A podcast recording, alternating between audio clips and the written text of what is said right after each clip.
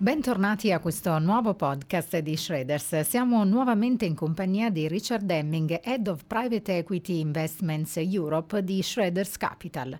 Oggi parleremo di private equity, un segmento di mercato sempre più interessante per gli investitori retail in cerca di diversificazione. Chiaramente investire nel private equity richiede la comprensione di alcuni rischi chiave come l'illiquidità, ma anche una conoscenza specialistica dei percorsi di mercato. In genere un programma di private equity si concentra sull'investimento in fondi, generalmente focalizzati su particolari segmenti di mercato o settori, che a volte può limitare le opportunità di mercato. Un altro modo per investire nel private equity è attraverso una strategia di co-investimento, una strategia alternativa all'investimento in fondo che oltre a permettere di accedere a un maggior numero di opportunità, consente anche di beneficiare di pricing migliori.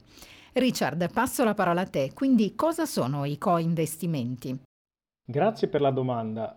Come dicevi poco fa, i co-investimenti sono una strategia alternativa al tipico investimento in un fondo davvero interessante. Nella pratica questa offre ai limited partner, come fondi pensione o asset manager, l'opportunità di investire direttamente nelle aziende insieme ai general partner, ovvero le società di private equity. Questo modo di investire può offrire quindi una maggiore diversificazione tra gestori, settori, strategie e aree geografiche, oltre a un maggior grado di selettività nella valutazione delle operazioni rispetto ad altri approcci. Immagino che questo ultimo punto sia molto importante, soprattutto in momenti di mercato non molto facili. Esatto. I coinvestimenti permettono di investire a valutazioni di ingresso solitamente inferiori e a condizioni migliori in tempi di crisi, quindi permettono di arginare eventuali perdite.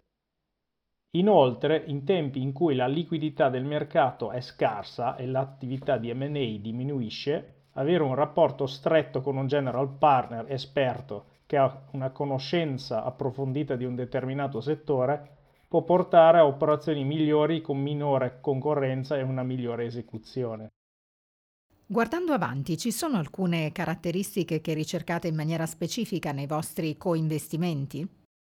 Sì, assolutamente. Le crisi come quella appena vissuta del Covid provocano molti cambiamenti nei comportamenti dei consumatori. Talvolta questo porta ad un premio strategico per le aziende isolate dalla flessione ciclica. Noi guardiamo proprio a queste società definite anche mission critical, ovvero che vendono prodotti o servizi indispensabili per i clienti. Si tratta di aziende che hanno prospettive di crescita a lungo termine, sostenute da megatrend come l'invecchiamento della popolazione, la transizione energetica o le competenze specialistiche difficili da trovare. E in termini di capitalizzazione avete una particolare preferenza oppure no? Ci piacciono molto le piccole e medie imprese europee a conduzione familiare riteniamo che queste siano valutate in modo più interessante rispetto alle controparti più grandi e possano inoltre apportare benefici all'economia reale. Inoltre, per natura tendono ad essere meno dipendenti dai mercati globali dei capitali, rendendole quindi meno correlate all'andamento del mercato.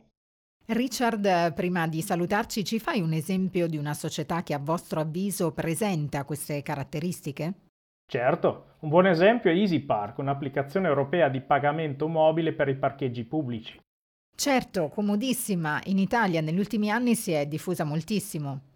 Esatto, l'azienda è stata fondata in Svezia nel 98, prima è cresciuta nel resto della Scandinavia, poi in Europa. Ad oggi è presente in 800 città europee.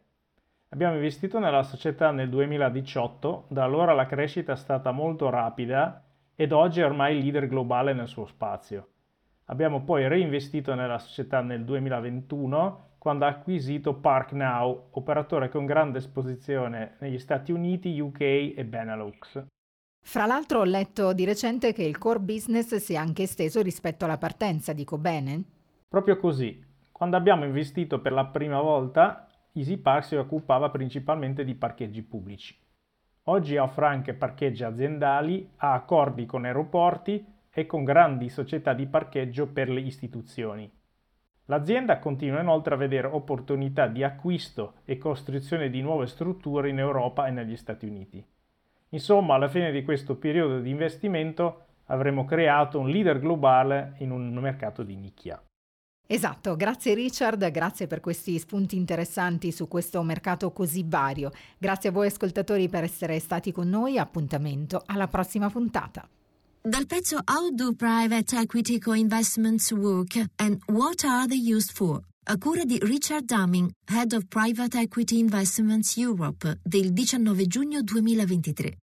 La presente registrazione audio ha scopo meramente informativo, non è da considerarsi in alcun caso materiale promozionale e non deve essere intesa quale offerta o una sollecitazione ad acquistare o a vendere qualsivoglia tipo di strumento finanziario. Le opinioni e i pareri contenuti nel presente documento non rappresentano necessariamente la visione aziendale formulata in altre comunicazioni, strategie o comparti di Schröders. Per maggiori informazioni si consulti il sito www.schröders.it.